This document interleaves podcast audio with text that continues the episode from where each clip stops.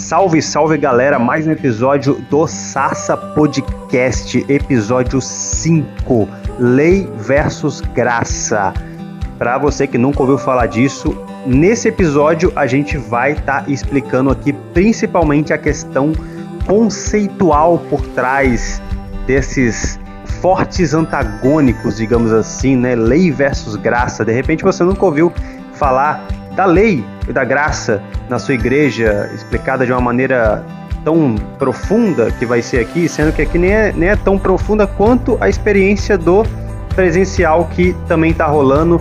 É, inclusive, né, aproveitando aqui para falar novamente, a gente fala em todos os episódios, nós também temos uma linha de conteúdo presencial, que é o Sassa Presencial, uh, que rola toda quarta-feira e você também pode estar tá, é, procurando saber como que funciona e lá a gente trata bem mais profundamente, com muito mais perguntas. Então, se você já está é, vendo o nosso episódio de podcast aí, é, dá uma olhada aí no nosso Instagram para você saber mais a respeito disso. E a gente vai aqui estar tá falando de bastante pergunta interessante em relação a isso. Claro que não vai dar para estar tá aprofundando muito nesse tema de lei versus graça, porque é uma coisa muito abrangente, né? O evangelho inteiro, né, da aliança atual, né, é um evangelho que uh, é da graça, mas eu não quero dar spoiler aqui na, no início da apresentação, que a gente vai estar tá falando isso mais a fundo, né? E vamos começar, como já é de praxe, dar expectativas desse episódio Lei versus Graça. Começando por quem? Thaís, quer falar?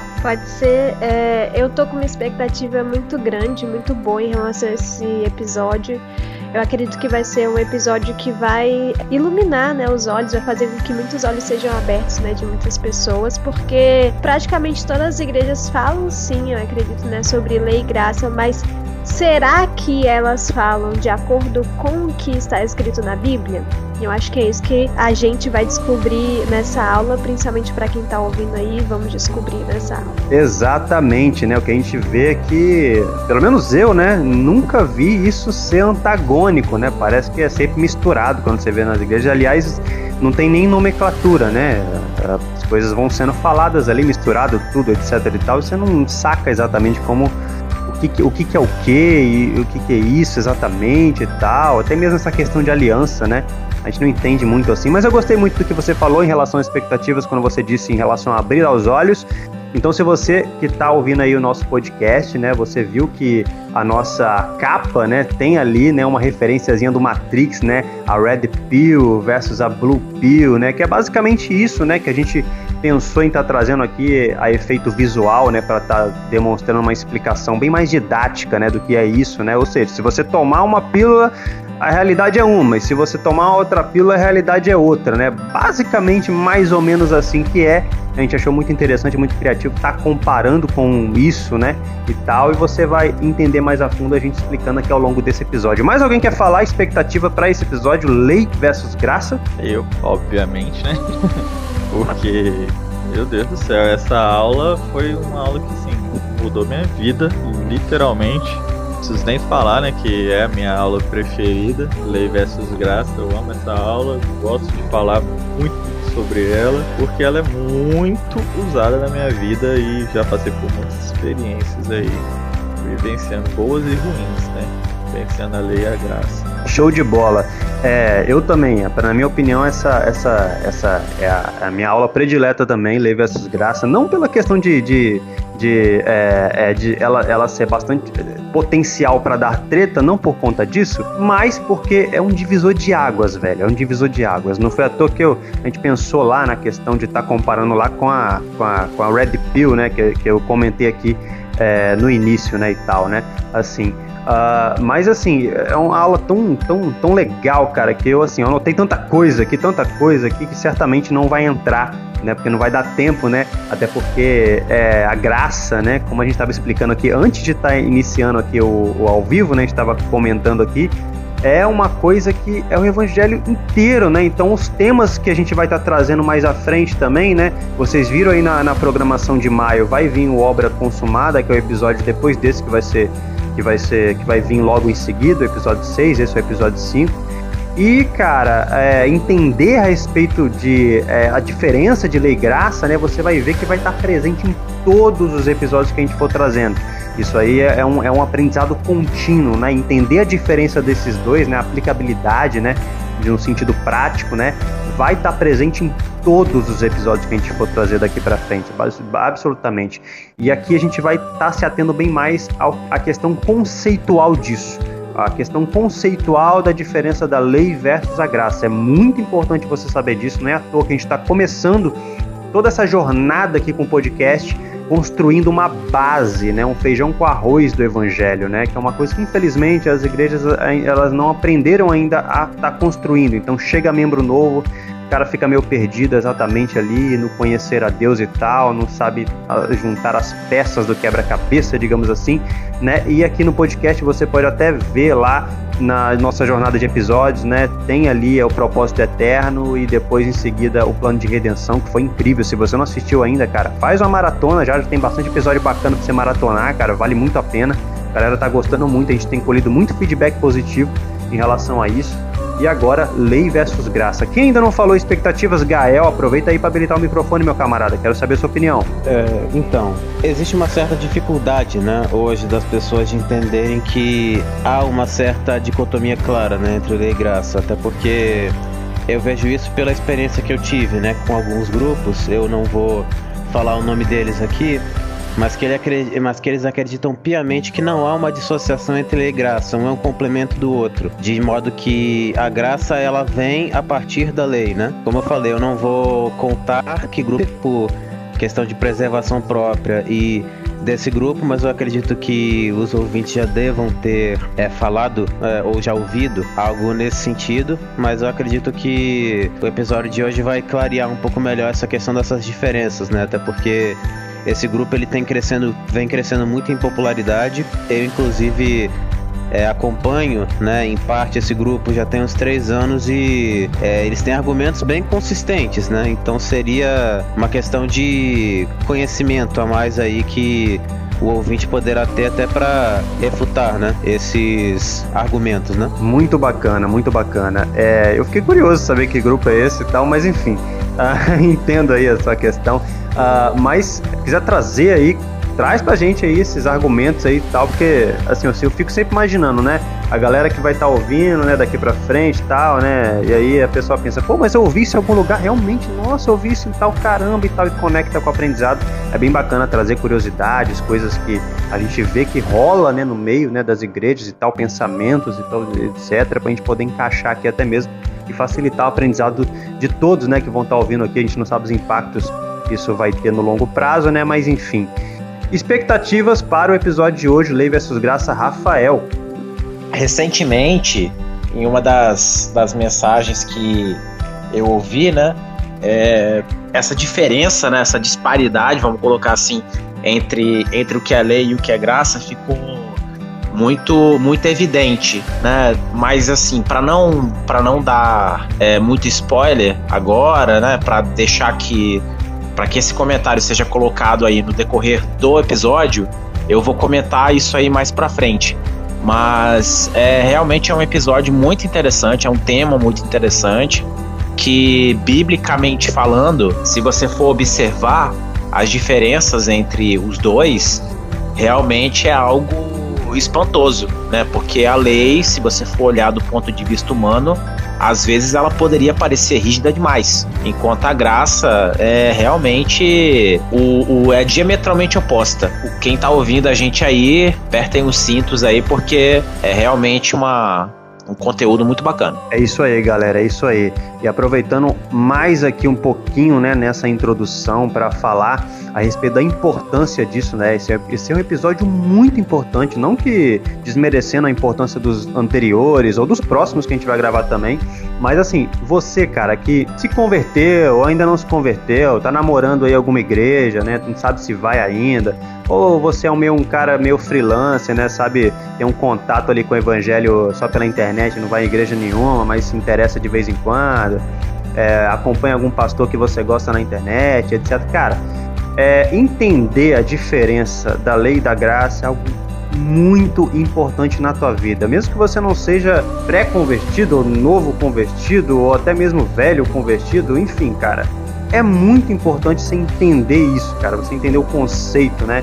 Começar a procurar compreender essa questão, cara. Porque eu, eu por exemplo, né, falando até um pouco da, da minha, minha vez agora de falar expectativas, né? Eu antes, quando vi a Bíblia, né, cara, jamais ia imaginar ou ter um estalo de suspeita qualquer de que realmente tinha ali duas alianças que estavam sendo comunicadas ali dentro do conteúdo, né? Porque a Bíblia são vários livros, né, que foram escritos em, em, em épocas diferentes, distintas, depois aquilo foi eh, se juntando em um cânon e tal, etc.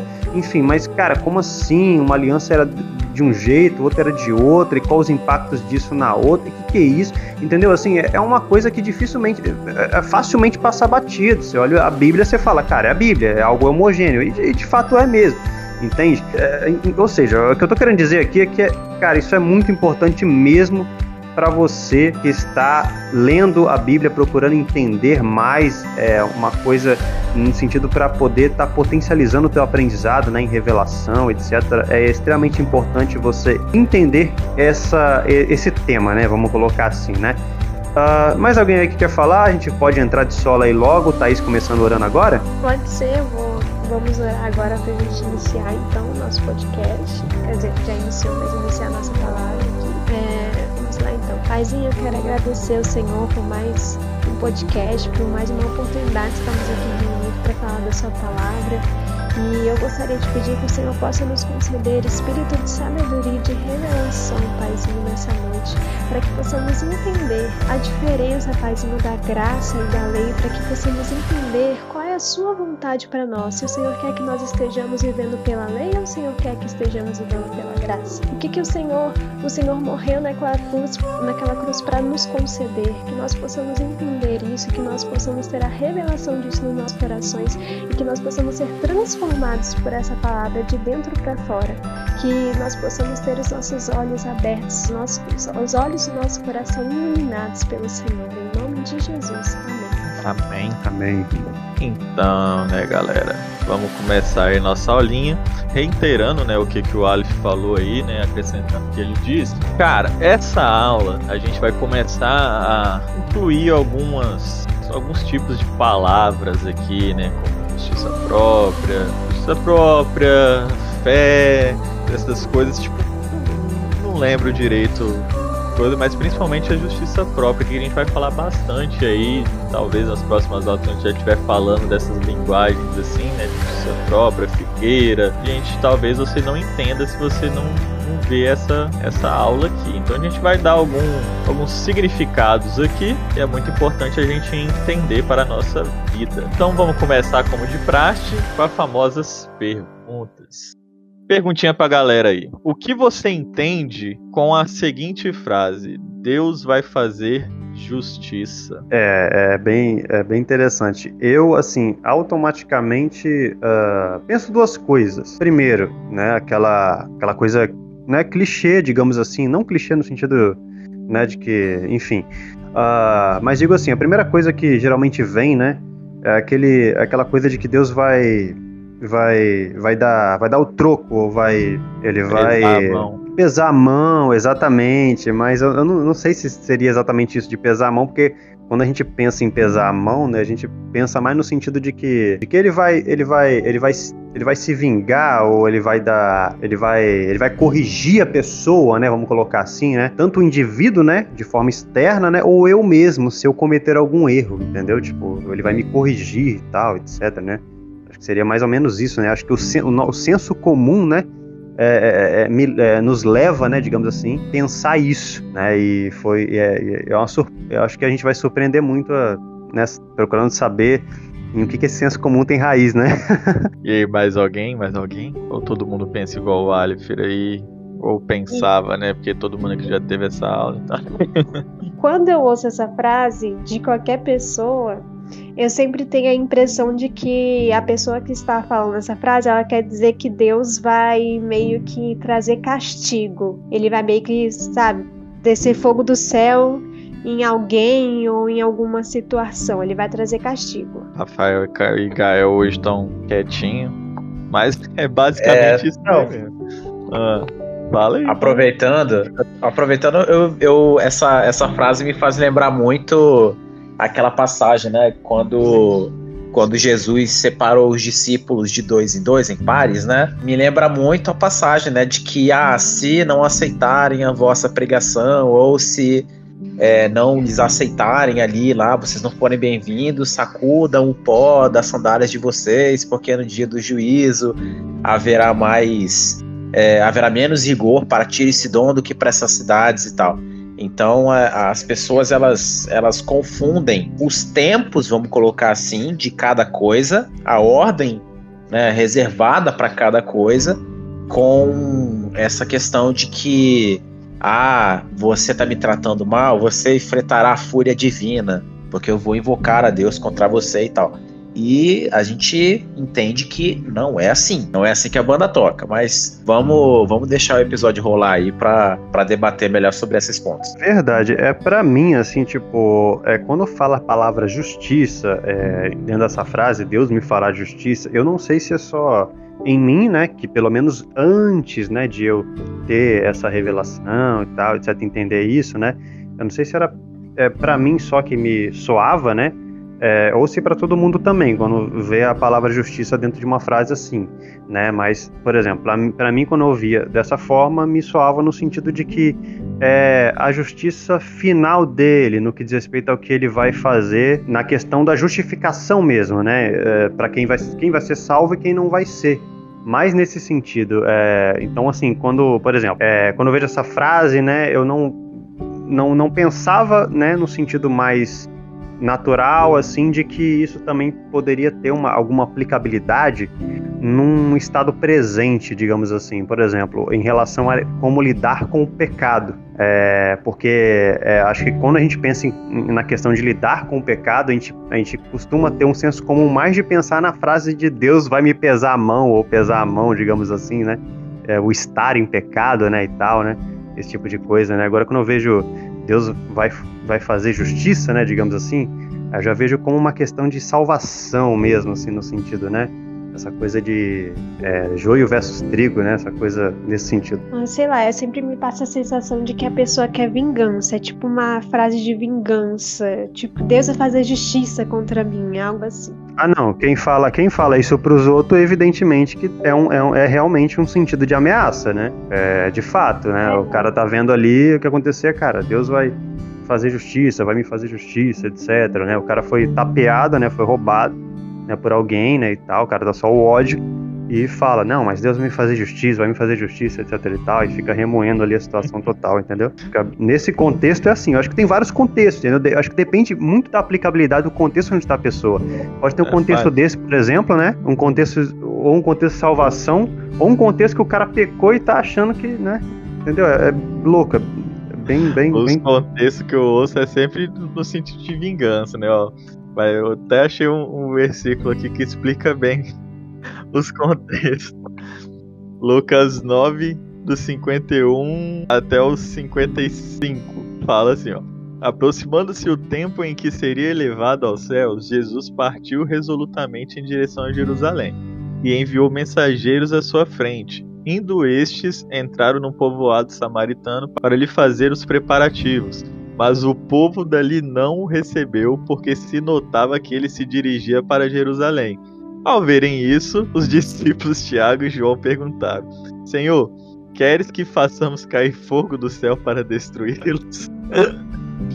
Quando eu ouço geralmente alguém falando, né, sobre Deus vai fazer justiça, é mais ou menos esse entendimento que, que, que, que me vem na cabeça aqui de Tiago e João, né? Senhor, quer que façamos cair fogo do céu para destruí-los? É, se a pessoa tivesse o poder na, nas mãos dela ali mesmo, ela já, já, já traria justiça, né? Já, já faria cair fogo do céu. Só que já respondendo, né, o próprio Jesus no 55 ele já fala, mas Jesus voltando-se os repreendeu dizendo: Vocês não sabem de que espécie de espírito vocês são, pois o Filho do homem não veio para destruir a vida dos homens, mas para salvá-los. Então a gente já começa com essa perguntinha porque realmente é uma pergunta que todo mundo já viu essa frase: Deus vai fazer justiça. E aí, na maioria dos casos, obviamente não em todos, mas na maioria dos casos, esse vai fazer justiça é sempre para algo ruim, é sempre para um castigo, uma condenação ali, né? Nunca para o oposto. Mas agora a gente vai começar a entender o que seria essa justiça, né? O que seria a justiça de Deus. Então nós vamos entender aqui um dos conceitos de lei e graça. Para a gente começar, a gente vai entender primeiro uma expressão bíblica. Vamos abrir lá em Filipenses 3, versículo 9. Filipenses 3, 9. E ser achado nele, não tendo justiça própria, que procede de lei, senão a que é mediante a fé em Cristo, a justiça que procede de Deus, baseada na fé. Então a primeira definição aí é uma expressão bíblica que se chama justiça própria. Paulo aqui ele já começa falando, é ser achado nele, não tendo justiça própria, né, que procede da onde da lei. Show? Então, show. A primeira expressão seria essa justiça própria. Por que que Paulo se refere a isso, né? A não ter justiça própria que procede da lei. O motivo disso está lá em Isaías 64. Isaías 64 aí. Isaías 64, versículo 6. Fala assim: Mas todos nós somos como o imundo, e todas as nossas justiças como o trapo da imundícia. Só a primeira parte do versículo mesmo, para a gente pegar essa expressão. É daqui que Paulo tira a justiça própria, pois todas as nossas justiças estão como trapo da imundícia. Gente, o que, que é trapo de imundícia? Dos significados que eu sempre lembro é que eram os panos que as mulheres usavam no período menstrual para limpar no sangue. Ou também o dos feridos de guerra, né? Isso, isso também. Mais algum aí? Alguém lembra? Os feridos de lepra. Isso. Né? Então, trapo de imundícia era panos aí que ou as mulheres usavam no tempo de menstruação ou usavam como curativo ali, né, para gente que foi decepada, algo, ferimento de guerra, ou usava para os leprosos. Então imagine o cheirinho que esse pano aí não deve ter, né? Aquele cheirinho de sangue podre ali, de ferida de lepra, uma coisa bem gostosa assim de sentir, né? Então, para Deus, todas as nossas justiças, ou seja, a justiça própria, é como o trapo de imundícia, é como esse pano aí, né? Esse pano que fede a sangue podre. Beleza? Não é nada cheiroso. Então, sempre quando a gente falar de justiça própria, lembra disso. Justiça própria é como um trapo de imundícia. Né? Isso já vai facilitar muito o seu entendimento. Beleza? Então, voltando lá para Filipenses, né? A gente já começa entendendo uma coisa, que a nossa justiça própria procede da onde? Da lei. Da lei. Né? Então, Filipenses, né, Paulo já vai falar logo ali no versículo 3:9, ser achado nele não tendo justiça própria que procede da lei, senão a que é mediante a fé em Cristo, a justiça que procede de Deus baseada na fé. Então aqui a gente já vai começar as nossas separações de lei e graça. Aqui a gente já começa a entender melhor essas coisas. Então, você que quer se justificar na lei, é como se você estivesse pegando esse pano, né, esse trapo de imundícia e esfregando na cara de Deus, né, e achando que é bonito. Mas não é, né? Você está literalmente ali esfregando isso. Só que na prática, gente, a gente pensa, né, tipo que a gente vive na lei assim a gente pensa, não, mas eu não sigo a lei. O que é lei? Né? Então, galera, o que seria é, a lei? Isso que eu ia falar, tipo assim, acho que a dificuldade, acho que a dificuldade das pessoas é que elas vivem, elas não têm noção de que elas muitas vezes estão tá cometendo o erro de estar tá em justiça própria. Sendo que ela não sabe as atitudes de, de que é referente à justiça própria, ela não sabe. É, acho que essa é a confusão, né, cara? Então eu vou fazer umas perguntas polêmicas aqui. Oração é justiça própria? Vou lançar outras perguntas aqui. Aí, a qual justiça Gabriel. vocês se referem? Qual palavra de justiça? Porque tem algumas, pelo menos três. Fala pra nós aí, ué. Três, três justiças ou três traduções de justiça? Não, três palavras que, pelo menos no Antigo Testamento e nos profetas, significam justiça. Fala pra nós. A primeira delas é tzedakah, que seria literalmente caridade. Você ajudar as pessoas em posição de necessidade. Essa é a, a segunda delas, e então nesse ponto aí, o significado de justiça é exclusivamente humano. É que Deus mandou Israel fazer quando visse o necessitado, ajudar ali tal os órfãos, as viúvas, o, e principalmente o estrangeiro, né? Esse, nesse ponto aí a justiça é exclusivamente humana que foi dada ao povo de Israel. Show? Primeiro ponto é esse. Segundo significado de justiça, também é uma palavra usada para mandamento, chamada mispat, que significa literalmente juízo. Nesse sentido, a ação divina para executar a justiça, que é o significado que vocês trouxeram aí. Esse é o segundo significado. E o terceiro, associado ao segundo, eu não vou me lembrar agora a palavra, mas o significado dela é salvar. Literalmente, Deus, no seu, no, no seu caráter de justiça, salvando alguém de uma consequência que seria, entre aspas, injusta. Então, são esses os três significados. Aí fica a pergunta: qual dos três Deus consideraria como trapo de imundícia? Vamos lá, a palavra que você usou foi sedaká, né? A primeira. Qual é o seu significado aí? Caridade. Caridade?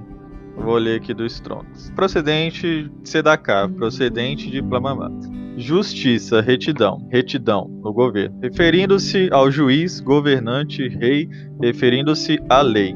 Referindo-se ao rei davídico, o Messias, justiça como atributo de Deus, justiça num caso ou causa, justiça, veracidade, justiça, aquilo que é eticamente correto, justiça vindicada, justificação, salvação, referindo-se a Deus, prosperidade, referindo-se ao povo, atos justos. Aonde você pegou que é caridade, mano? Também do Strong e também de alguns grupos desses que eu mencionei antes e fiz parte. Eu li que não tem nenhuma falando de caridade. Essa aqui é do Strongs, a de Sedaká. Que é a de Isaías, tá, gente? Pra galera que tá ouvindo aí.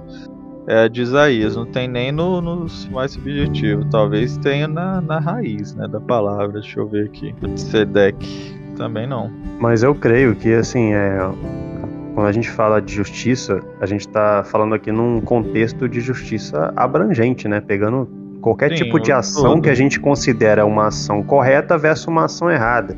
Entendeu? Então, se a gente está falando de uma ação correta, ah, quando que, por exemplo, uma caridade que o Gabriel citou seria uma caridade feita de forma correta, ou se é, uma pessoa vai ser salva, né, mediante a, a justiça de Deus em Isso. relação a, a uh. Deus justificar a pessoa, né? quais são os critérios que vão fazer com que aquilo seja, que seja uh, certo para a pessoa né, ser salva ou não. Então, a forma mais abrangente no que diz respeito a certo e errado, e onde está baseado a, a maneira com que eu fundamento as, as minhas ações para justificar o que eu faço, se é certo ou errado.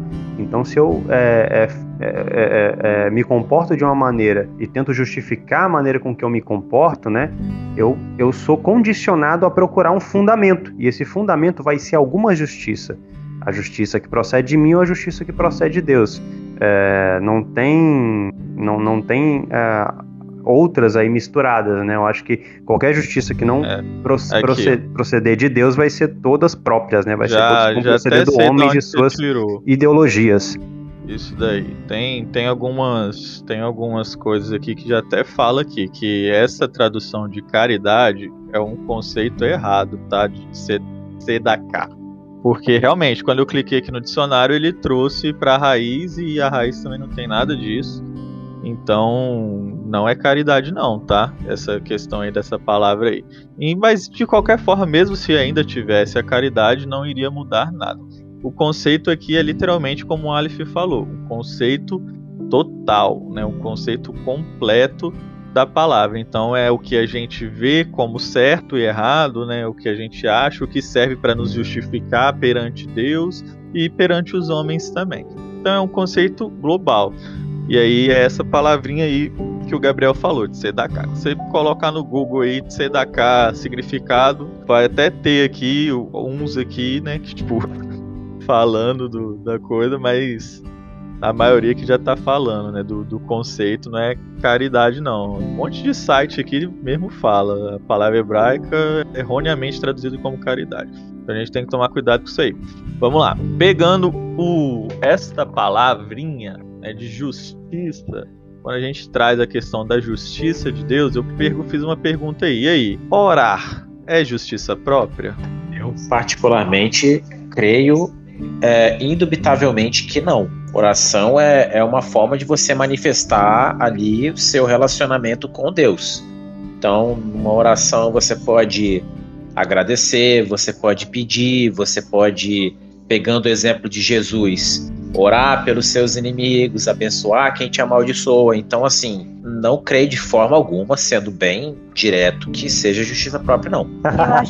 eu, eu, eu, eu queria fazer uma pergunta em seguida dessa, que é conectada com essa. Mas vai, fala e vai, continua, responde aí, Thaís.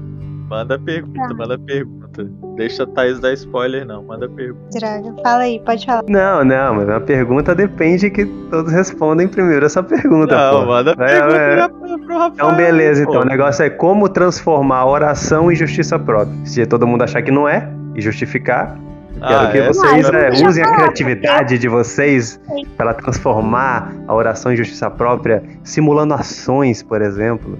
Vai lá, fala aí. Eu acho que a oração pode ser justiça própria e pode não ser. Depende da forma como a pessoa está orando. Se ela está orando vendo a oração como uma troca, então eu vou orar e aí porque eu estou orando, Deus, Deus vai me abençoar. Então eu vou orar tipo 10 horas por dia, porque se eu orar 10 horas por dia, então vai ser o suficiente para Deus me recompensar. Isso é justiça própria, é você dando alguma coisa esperando receber de Deus, é uma barganha que você está fazendo. Agora, quando você ora, não vendo isso como uma troca, mas sim vendo isso como um relacionamento, ou seja, eu vou orar aqui para conversar com meu pai. Pode ser meia hora, pode ser 10 minutos, pode ser 10 horas, mas enfim, mas isso não vai ser uma forma de eu conseguir algo de Deus. Vai ser uma conversa que eu estou tendo aqui com Deus e dentro dessa conversa eu posso pedir coisas, mas não pedir no sentido de vou me sacrificar para obter. Vou entrar aqui, né? Vou, vou tocar 80% da igreja agora. E que o que vocês falou aí, né, Thaís e o Rafael falou, ambos estão certos, tá? Tipo, oração não é justiça própria, mas pode ser sim. Né? Depende da, de como você faz aí a sua oração. Eu vou dar um exemplo que vai deixar bem claro aqui, gente. Quem nunca ouviu alguém falando, não, você precisa pagar o preço de duas horas de oração, né? Eu vou botar meu joelho ali, pagar o preço ali, com o joelho no chão. Aí eu pergunto, que preço é esse que vocês estão pagando? Ou pagar o preço de subir um monte para é, você chamar a atenção de Deus e agradar a Deus, né, para que você Jejum. consiga falar em línguas, né, para que você consiga expulsar demônios e tal, né? Porque afinal, se você não está buscando, se esforçando desse jeito, né, como que Deus vai te contemplar com esses dons, afinal, né? não tá orando, não tá jejuando, não tá subindo um monte. Cadê o preço? Não tá pagando não, preço, não, mano. Se você estiver fazendo tudo certinho, vai lá cobrar a Deus, vai lá pedir as contas. Deus, tô fazendo tudo Deus, certinho. É. Deus não abençoa quem não merece, né, cara? Eu já vi uma frase dessa em um, num, num, num, vídeo, numa ministração. Jesus Cristo, parece ter uma facada no estômago, cara. Meu Deus. Mas enfim pessoal não, não lê, né? O pessoal não lê. Então, né? É aquilo, gente. Tipo, não tem ações específicas, por exemplo, escancaradas. A grande questão da justiça própria é a sua motivação.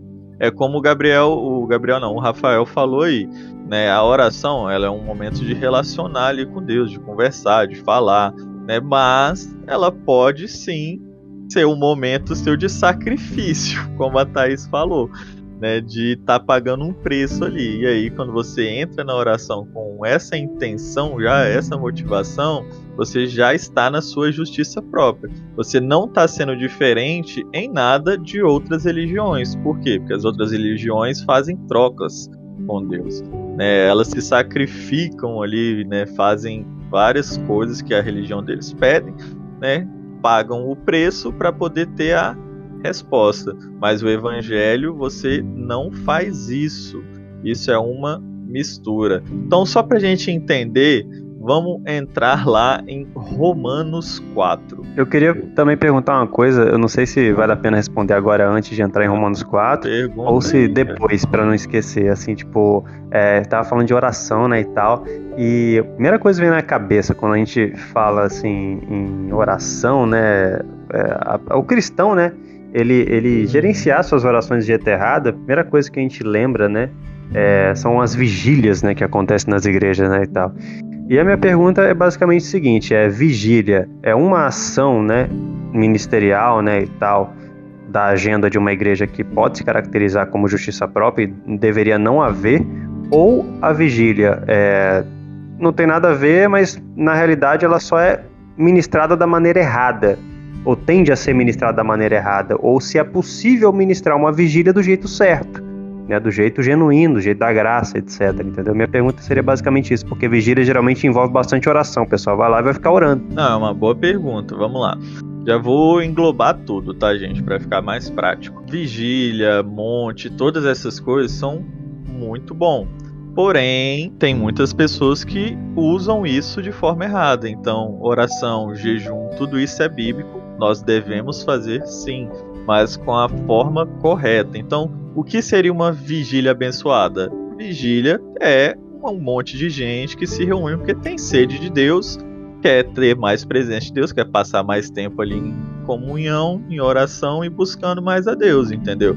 Não porque eles querem alguma troca ou querem se sentir mais santos, mas querem estar ali naquela presença boa de Deus. É a mesma coisa o monte, mesma coisa qualquer doutrina cristã. O objetivo das doutrinas são o seu relacionamento com Deus, não uma troca, não um sacrifício. Porque vamos lá, a gente fala muito sobre pagar o preço e a gente enche a boca para falar, né? Que a gente tem que pagar o preço, que a gente tem que se sacrificar para receber. Agora, cara, a gente não para para pensar na heresia que a gente tá falando. Porque, bicho, se eu chego para minha esposa e eu falo que eu tô pagando o preço de ficar uma hora conversando com ela, nossa, vão ficar ali, fi, discutindo horrores. Ela vai ficar puta. Por quê? Eu tô falando que para mim passar o tempo com ela é sacrificante, entende? Então, como que eu falo que orar, que é literalmente falar com Deus, que eu digo que eu amo, é um sacrifício? É uma contradição tremenda e geralmente é um negócio bem feio e a gente se orgulha disso. Né, achando que a gente está mostrando que a gente ama a Deus quando a gente está dizendo que é um sacrifício passar tempo com o nosso Deus. Perigoso, a gente tem que parar para pensar naquilo que a gente fala. Romanos 4, Romanos 4, versículo 3 ao 5, para a gente começar a entender essas separações aí de justiça própria, né, de lei e graça. Pois que diz a Escritura, Abraão creu em Deus, e isso lhe foi imputado para a justiça. Ora, ao que trabalha, o salário não é considerado como favor, e sim como dívida. Mas ao que não trabalha, porém crê naquele que justifica o ímpio, a sua fé lhe é atribuída como justiça.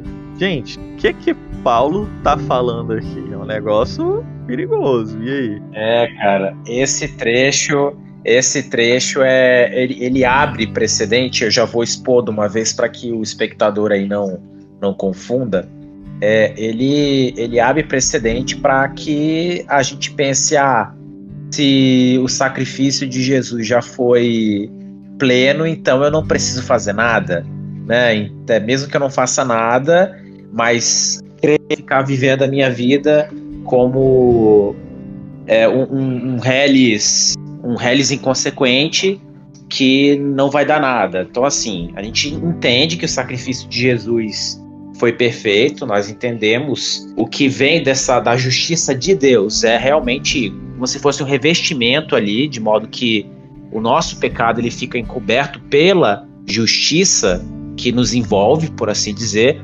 No entanto, a gente precisa entender que existe um, todo um aspecto moral diante de Deus. Então, tem que ter cuidado realmente com com pensamento aí que a gente ouve, né, muitas vezes nas próprias igrejas, mas também a gente não pode pensar que é mérito próprio. Só um comentário aí. Então a gente tem que crer É. na graça com cuidado. E aí? É perigoso, perigoso você crer na graça com cuidado, porque isso aí pode abrir uma aresta gigantesca a gente equilibrar a graça com a lei e contaminar a graça com a lei, e aí virar literalmente o resultado que vai produzir só lei. Em duas perguntas, né, Aleph? Esse questionamento aí, esse texto aqui já entra na, na pergunta do, do se é possível conciliar né, a lei e a graça, e ainda entra na pergunta do e aí, se pregar só a graça, o pessoal vai sair pecando?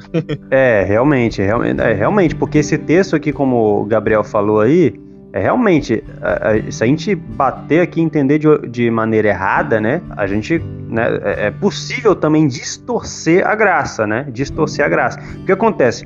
É, é, dos poucos cristãos que, é, que, eu já, que eu já conversei e que eu vi que já, eles já ouviram falar da graça, da, da graça, né, da- do, do, do evangelho e tudo mais, assim, e que eles é, é, têm uma postura de que entendem, né, e tal, mas na verdade não entendem, é que na verdade eles entenderam somente a parte distorcida, que distorceram, né, a respeito do que seria a graça, né? Porque muitos, por exemplo, quando a gente comenta, né, sobre a graça, né, eles assim já têm uma, uma, uma repulsa gigantesca e não querer tocar nisso, não querer tocar nesse assunto, como se fosse um tabu gigantesco e tal. É impressionante como que eles, é, é, no que diz respeito a coisas assim sobre é, essa coisa de pagar preço, né, justiça própria, né, é uma naturalidade gigantesca, né, na hora de falar. Mas assim, na graça parece assim que, cara, você tá falando ali um, você tá falando um palavrão ali no meio dos caras, né, os, os olhos já se arregalam assim de jeito gigantesco. Mas assim, e é, e é impressionante, cara, como pelo menos comigo eu sempre ouvi as pessoas, né? Essas pessoas, por exemplo, elas é, terem sempre referência de Caio Fábio, né?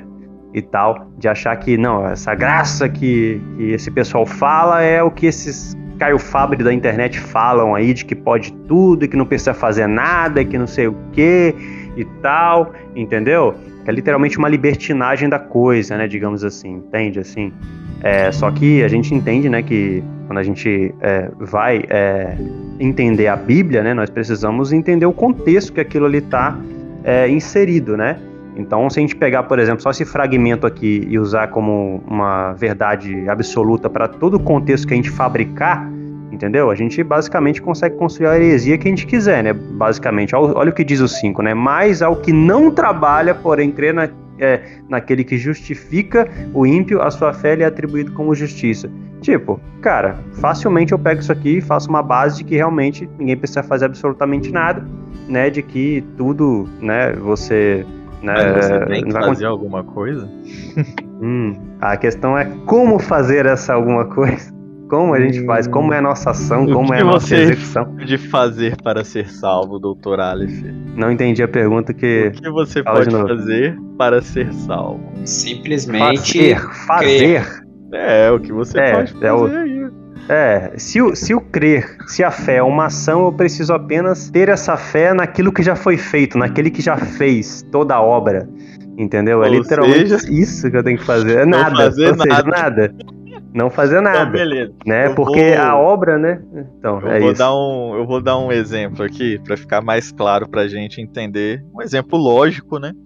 Pra gente entender melhor na nossa lógica. Galera, imagine só, né? Vou contar uma historinha aqui. Eu quero que vocês me dê a dedução lógica da coisa, tá? Se vocês já ouviram essa história, pelo menos me dê a dedução lógica. Não dá a resposta certa, não. Quero a dedução lógica ali, né? Humanamente falando. Temos um psicólogo aí. Se ele falar coisa errada aí, eu vou, vou, ó, vou processar, hein? Cuidado. Vamos lá. Uma mulher tá andando na rua com seu marido, que ela ama, tá? Não, ela não finge que ama, não. Ela ama esse marido, né? Eles têm dois filhos maravilhosos e eles estão andando um dia. Certo dia, andando na rua ali, né? Todo mundo, a família inteira feliz. Aparece um bandido safado. E aí, esse bandido safado, ele aponta a arma para a mulher, né? E fala que iria matá-la se não passasse o celular. Ela entrou em pânico ali, né? Não conseguiu reagir. E aí o bandido colocou como se fosse atirar. Nisso que ele colocou como se fosse atirar, o marido, num reflexo, entrou na frente dela.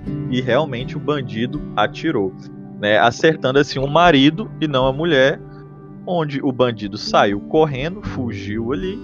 e o marido acabou vindo a falecer nos braços da sua esposa, ok? Obviamente, a esposa ficou extremamente triste, porque, né, seu marido morreu para salvá-la ali na frente de todo mundo. Né, os filhos presenciaram aquela coisa. E aí, de repente, passa-se umas duas semanas, não muito tempo para esquecer ainda, essa mulher decide fazer compras. E aí ela sai sozinha e ela se depara com quem? O bandido safado que matou o marido dela. Pergunta: qual seria a reação dessa mulher ao ver aquele que matou o marido e o pai dos seus filhos? Ódio. Cara, assim, a, a, é aquela a primeira reação natural seria ser tomado por aquela raiva mortal, né? Capaz de, de despedaçar o camarada com os dentes, se fosse necessário. E aí, Thaís, desmutou aí, ia falar alguma coisa ou não? Não, seria a mesma coisa também que o pessoal falou, é, sentiria ódio e provavelmente no mesmo instante partiria pra cima do cara, né? Ou pânico, né, gente? Nem todo mundo fica com ódio de matar. Tem gente que entra em pânico, né? Porque foi a causa da morte do marido e quase a dela ali, né? Poderia ser um pânico também. Mas, curiosamente, nessa nossa história não termina assim. Nessa nossa história acontece algo completamente diferente. A mulher olha para ele e sente amor. Ela se apaixona pelo cara que matou seu amado e o pai dos seus dois filhos na frente dela. Ela se apaixonou pelo cara que quis, que quis não, né, que matou a sangue frio ali o cara que salvou ela, que entrou na frente. Faz sentido? Segundo a justiça do mundo, essa mulher é uma tonta, é uma tola, ela é mesquinha, ela nunca amou o marido de verdade. Como ela pôde fazer algo tão baixo como isso? Essa mulher é, é, ela não presta e tal. Que exemplo ela tem tá dando para os filhos dela e Então. tal? Ela deveria ter, eh, enfim, é, segundo o não, mundo, tá, eu gente? acho que nem é segundo a justiça do mundo. Mas logicamente, pensa, justiça do mundo, justiça, sei lá, o que não interessa. Essa mulher não ia se apaixonar, sentir amor. Essa é a questão. Ela sentiu amor. Como que dá pra sentir amor por um negócio desse? Não dá, não dá É, gente. Então, assim, uma pessoa que diz que entendeu a graça, mas vive na prática do pecado, é exatamente essa mulher. Ela é antilógico, ela é irracional, não faz sentido. Ok? Porém, a gente enche a boca pra falar isso. A gente fala, olha, cuidado, né? Quando a É, gente não, prega peraí, a não graça. entendi, não entendi a afirmação. É, Calma, você falou que. entender. Quando a gente Não, não, já vai. eu- Calma, calma. falou que Quando a mulher. gente. Oi? É só uma. Eu não sei se você. Você trocou a palavra, entendeu?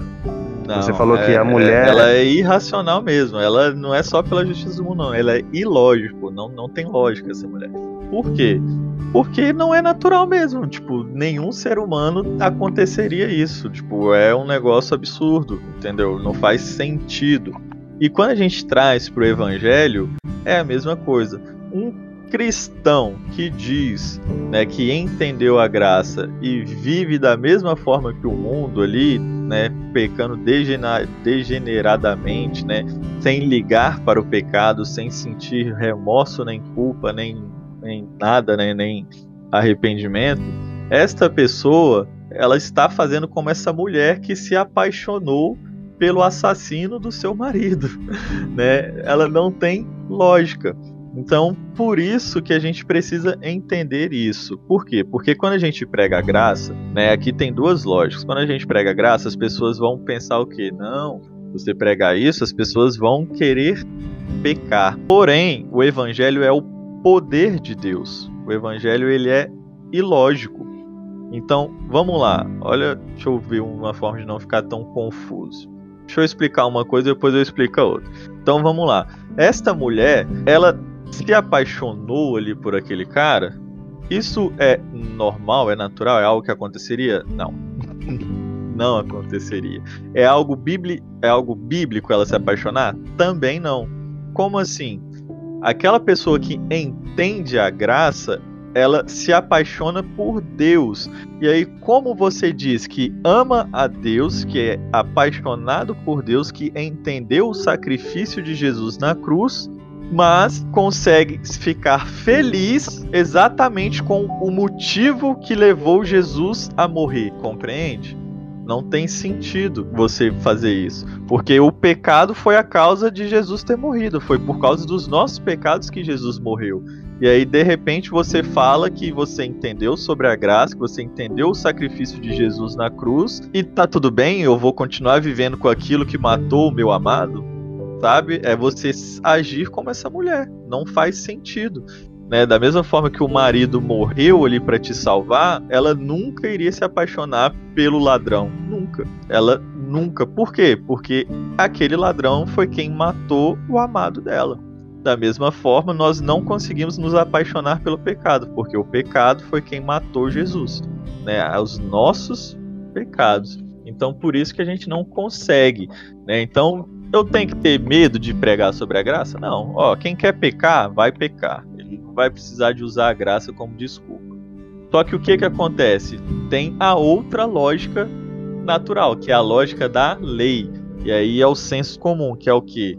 Olha, se a lei for frouxa, o pessoal vai abusar. Então, é possível abusar da graça? E aí? Como assim abusar? É, abusar, velho. Tipo, é possível alguém chegar ali e abusar da graça? Falar, não, ó, isso aí tá muito bom, vou abusar aqui da graça aqui. Tipo, pecar?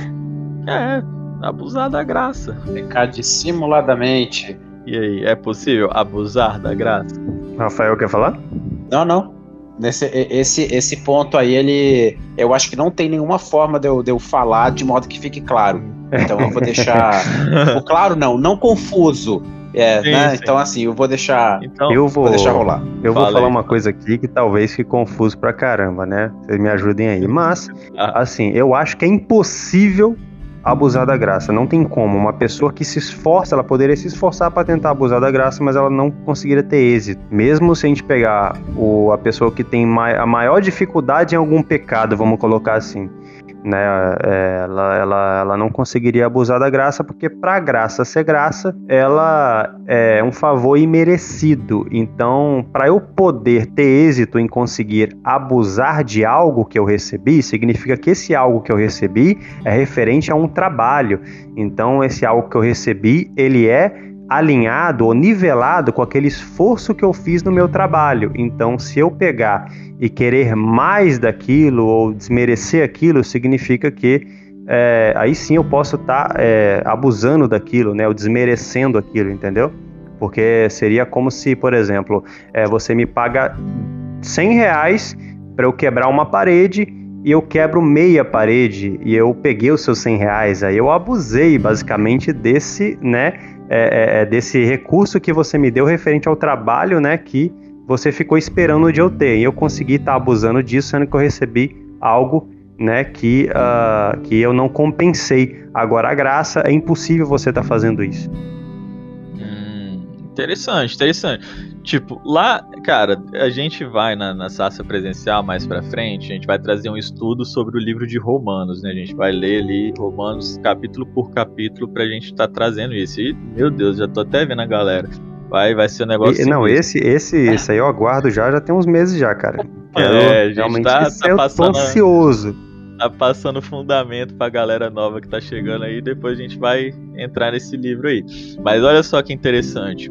Paulo começa em Romanos 4 falando sobre dois tipos de trabalhadores. Um que trabalha, e o salário, obviamente, se ele trabalhou, o salário dele não é favor, né? É dívida. Então, se você fez, você recebe. E o outro que não trabalhou, mas crê em Deus. Depois disso, no capítulo 5, ele vai falar uma coisa que é exatamente o que você falou aí, Aleph.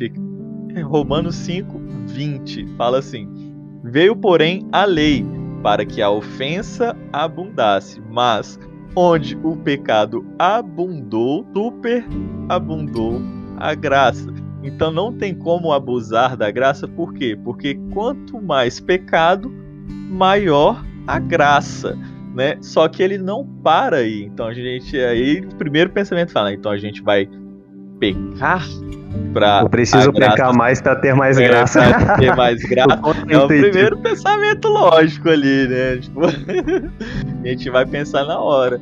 Não é disso que Paulo está falando. quando ele fala que onde abundou né, o pecado, superabundou a graça, este pecado aqui que ele está falando não é o pecado em si, mas ele está falando da lei. Olha só que interessante. Veio, porém, a lei para que a ofensa abundasse, mas onde o pecado abundou, superabundou a graça. Então, aqui na construção, ele começa a mostrar uma coisa, que é a raiz do problema. Geralmente no evangelho, a gente gosta de tratar muito fruto. Né? Então, o que, que seria o fruto? Você tem uma árvore ali, uma macieira, né? uma árvore que dá maçãs. Você chega ali, então o que, que a religião vai fazer? A religião vai chegar e vai tratar os frutos, ela não vai tratar a raiz do problema. Então a religião vai chegar naquela árvore, vai tirar todas as maçãs, pegar um monte de manga verde ali, um monte de manga e pendurar na árvore. Resolveu o problema? Não, não, não. Ah, continua sendo a árvore original. Exatamente, o problema continua. Né? Aquelas mangas vão apodrecer porque elas não fazem parte daquela árvore. E em breve as maçãs vão nascer de novo, né? Porque o problema persistiu, você só passou uma maquiagem ali, né? Você só mudou o fruto. Então o evangelho, ele vai na raiz, né? Jesus fala isso que o machado já está posto na raiz, ele vai na raiz do problema, né? Porque ele não vai tratar dos frutos, mas da raiz. Então Paulo está construindo um pensamento aqui. Primeiro ele começa a falar sobre dois tipos de trabalhadores esses dois tipos de trabalhadores são o primeiro que confia na força do seu braço, ou seja, para esse que confia na força do braço, ele tem direito de cobrar, porque é dívida. Mas o outro que sabe que não trabalhou, mas crê na bondade do seu Senhor, ok? Então, esses dois tipos de trabalhadores representam a lei e a graça. Aí depois ele vai entrar no Romanos 5. Quando ele entra em Romanos 5, ele vai falar o que? Olha, veio porém a lei, para que a ofensa abundasse, mas onde o pecado abundou, superabundou a graça. Então ele vai falar o seguinte: a lei fez abundar a graça, mas onde o pecado abundou, superabundou a graça. Aonde isso? Na fé, na justiça que vem de Deus. Então, olha só que doideira. E aí ele vai continuar esse pensamento no capítulo 6. E o capítulo 6 ele encerra, né, vamos colocar assim, essa parte, deixando bem claro. Vamos ler o capítulo 6, do 1 ao 9. Olha só que, que palavra que Paulo dá aqui. Que diremos, pois? Permaneceremos no pecado para que a graça abunde? Que é a pergunta que a gente fez, né? Já é é a primeira pergunta que ele mesmo responde. Caraca, velho, é, é muito interessante, cara. Eu fico bolado com esse negócio, velho. Porque assim, como que. É, assim, lá. É, é, é, vários. Milênios, né, sei lá quando que esse, esse, negócio foi escrito, né, cara? Ele levantou esse questionamento nessa época, velho. Caraca, parece um questionamento é. muito atual, meu Deus, ficou chocado com um negócio desse, cara. o cara já escreveu isso e já presumiu que o que nego ia entender errado, tá ligado? Opa, peraí, mas que diremos, pois? É natural, Nós seremos um pecado para que seja a graça mais abundante? Ou seja, vocês acham que é isso? Não. Então, isso daí, por quê? É, é, algo natural, porque, cara, o nosso espiritual, desde que o mundo é mundo, a gente só existe duas formas de viver: pela lei ou pela graça. Por isso que eu gostei muito daquela apresentação lá da Blue Pill e Red Pill de Matrix, né? Você só tem duas escolhas, né? Dois modos de vida: ou viver na ignorância, né? Ou descobrir tudo ali, né? Tomando a pílula vermelha. Então, assim, é exatamente sobre isso. Ou você vive um ou você vive o outro. Então, aqui ele já manda essa pergunta porque é uma pergunta que todo mundo vai fazer. Por quê? Porque é o natural. O que, que é o natural? A lei. A lei, ela é natural. A lei, ela é humana. A lei, ela é carnal, sim. A lei, ela é algo carnal. Lá em Gálatas, ele vai falar que isso é o ministério da morte, né? Isso é o ministério da carne. Né? Ixi, então, é uns negócios tão loucos, velho, que nem parece, mano, que tá na Bíblia, velho. Tipo assim, é, é assim, a lei é o ministério da morte. Isso. É, é a lei. cara, Deus bicho, um pra eu, gente, eu, eu quero escrever isso lá. Exatamente, porque velho, a, lei é, porque a lei é boa, né? Porque ele fala, não, a lei é boa. a lei é justa. A lei é o ministério é da morte. Exatamente, entendeu? E, e a força do pecado, hein? Não, não quero entrar nisso ainda não. Você vai, você vai entrar é, e tá mas a gente vai, vai entrar nisso aqui, olha só. Então, aqui ele entra exatamente nisso. Que diremos, pois? Permaneceremos no pecado para que a graça abunde? Ele não vai simplesmente falar, não, vocês não podem pecar porque pecado é ruim. Não, eles não ele não vai simplesmente falar isso. Ele vai explicar. O que, que ele vai explicar? Vamos ler?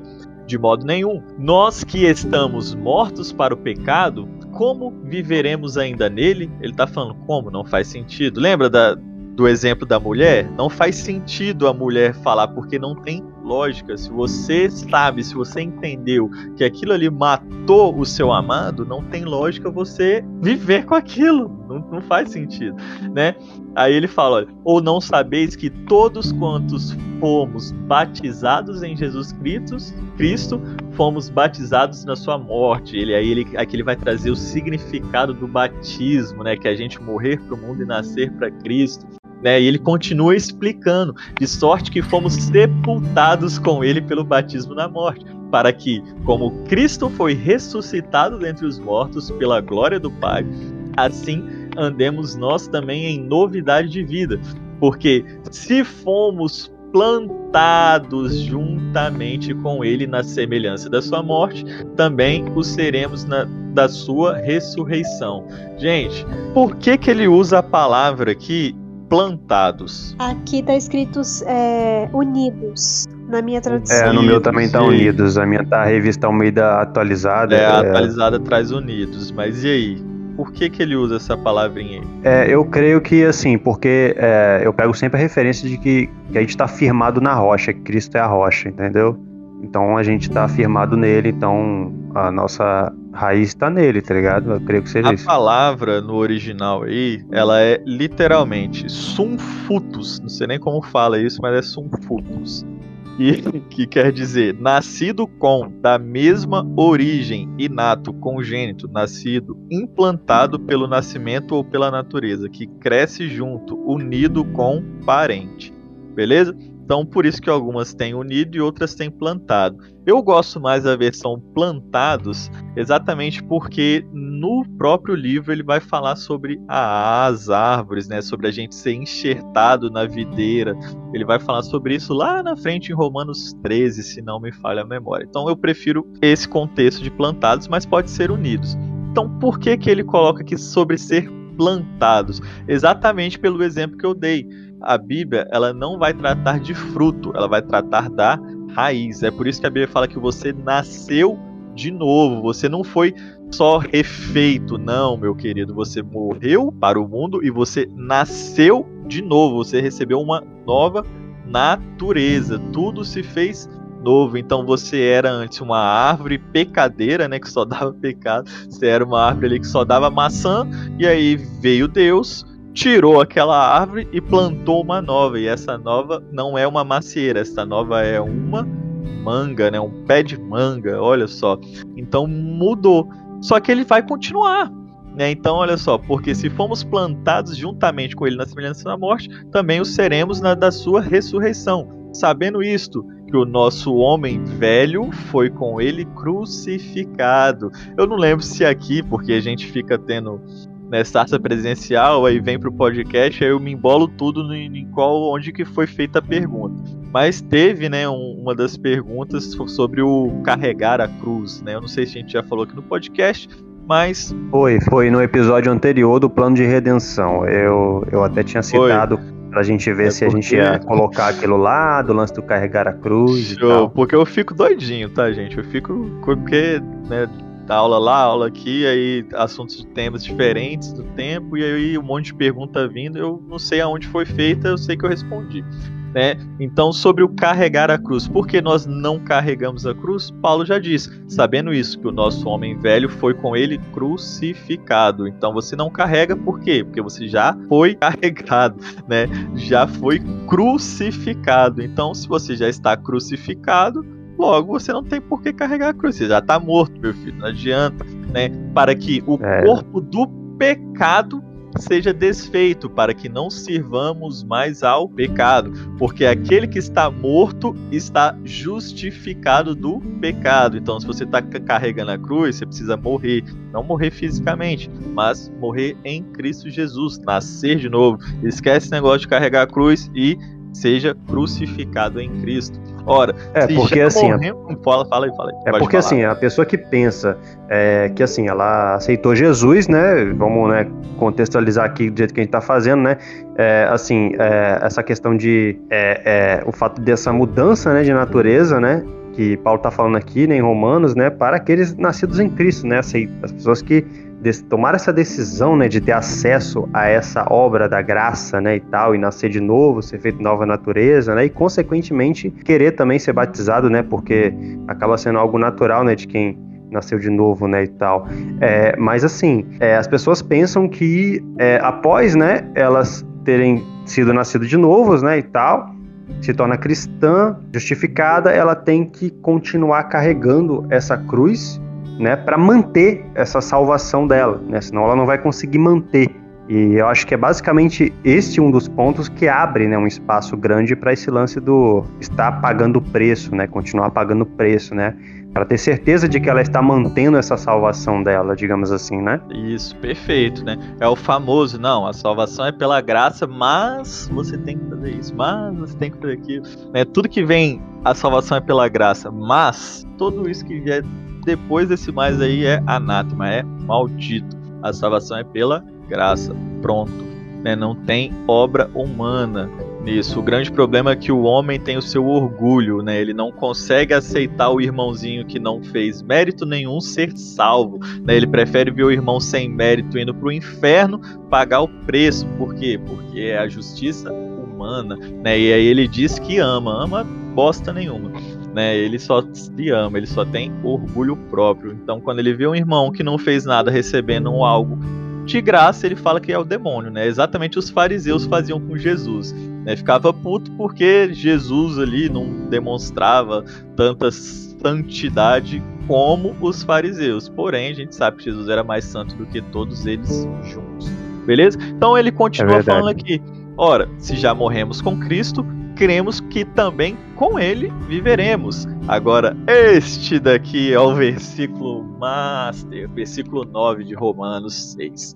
Sabendo que, tendo sido Cristo cru, ressuscitado dentre os mortos, já não morre. A morte não mais tem domínio sobre ele, pois quanto a ter morrido, de uma vez morreu para o pecado, mas quanto a viver, vive para Deus. Assim também vós considerai-vos certamente mortos para o pecado, mas vivos para Deus em Cristo Jesus. Deixa eu só pegar aqui.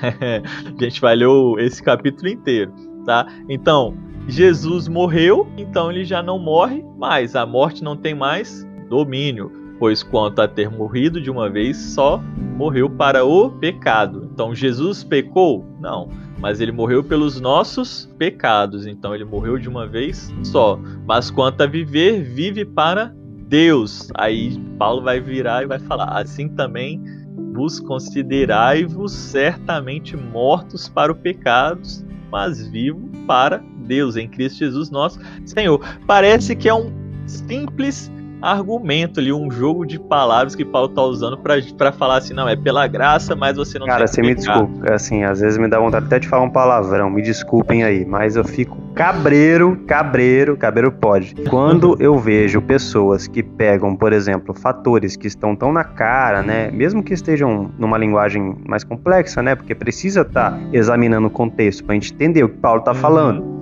ou outro ou outro, enfim, autor, né, do título e tal, etc, do, do livro. Uh, mas aí a pessoa fala que não, está fazendo um jogo de palavra. A pessoa é, é só porque não está encaixando na lei, não está encaixando na lei, tem que falar que o cara está fazendo um jogo de palavras. Pelo amor de Deus, cara. Aí entendeu? muita Meu gente crê nisso, né? Muita gente que tá dizendo que não, é porque Paulo é muito inteligente, então ele tá usando um jogo de palavras aqui, mas ele tá falando a mesma coisa. Ele tá falando, olha, você é salvo pela graça, mas não peque.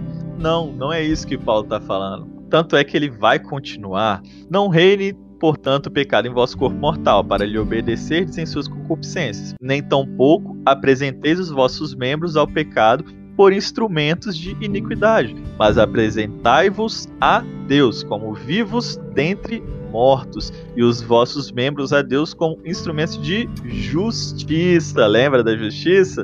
Então, essa palavrinha aí, justiça, calma. que aqui não é justiça própria, a gente vai trabalhar um pouco disso. Mas olha só como que ele encerra esse assunto. E esse versículo quase ninguém usa, mas deveria usar. E quase ninguém crê nisso. Olha só, porque o pecado não terá o quê? Domínio. 14, domínio. Sobre quem? Vós, no caso nós. Sobre vós, sobre nós. Aí ele vai falar o porquê que o pecado não tem domínio. Pois não estais debaixo da lei, mas debaixo da graça. Pois que e a pergunta de um bilhão de dólares? Pois que, que seria esse domínio? porque não estamos debaixo da lei, mas debaixo da graça, de modo nenhum. Ou seja, a lei, você pregar a graça, você vai gerar o povo pecar? Não. É o que Paulo está falando no versículo 14 o pecado não vai ter domínio. O que, que é domínio? Poder, força sobre você. Sabe aquela desculpa assim? Não, né, eu até tento não pecar, mas a carne é fraca. Sabe? Não, meu querido. Se você está debaixo da graça, você tem domínio, você tem força suficiente para não pecar. O que te leva ao pecado? Você não andar pela fé. Quando você não crê nesse versículo, quando você não crê na graça de Deus, quando você acha que você é forte o suficiente na sua própria força, na sua própria justiça, você vai cair, você vai entrar na no sua pecado. própria santificação. Exatamente. Nos seus esforços de santificação. Quando você acha nas suas barganhas lá, você acha que está tendo mérito, não, está pecando, meu querido. Né? Tudo que não provém de fé é pecado. Então olha só que interessante. Porque o pecado não terá domínio. Então sou eu que estou falando? Não, é o próprio Paulo, pois não está debaixo da lei, mas debaixo da graça. Então a gente precisa entender isso, né? Porque quando a gente prega a graça, as pessoas não vão querer sair pecando. Eu dei o exemplo lógico lá, né, da mulher que obviamente a mulher ela nunca iria ficar apaixonada pelo assassino, porque não é lógico, né? Mas eu também dei aqui o exemplo bíblico, né? O próprio Paulo falando. Então, quando você ouvir alguém falando aí que a graça leva as pessoas né, a abusar da graça ou é uma graça barata, olha, essas pessoas, a gente vai falar delas um pouquinho mais para frente, mas elas estão vivendo na lei e a lei, né, já respondendo uma das perguntas, a lei não pode viver junto com a graça. Os dois são antagônicos né? Eles não trabalham juntos. E para a gente ter um exemplo desse, vocês esperem aí que vai ser na parte 2. Valeu, valeu!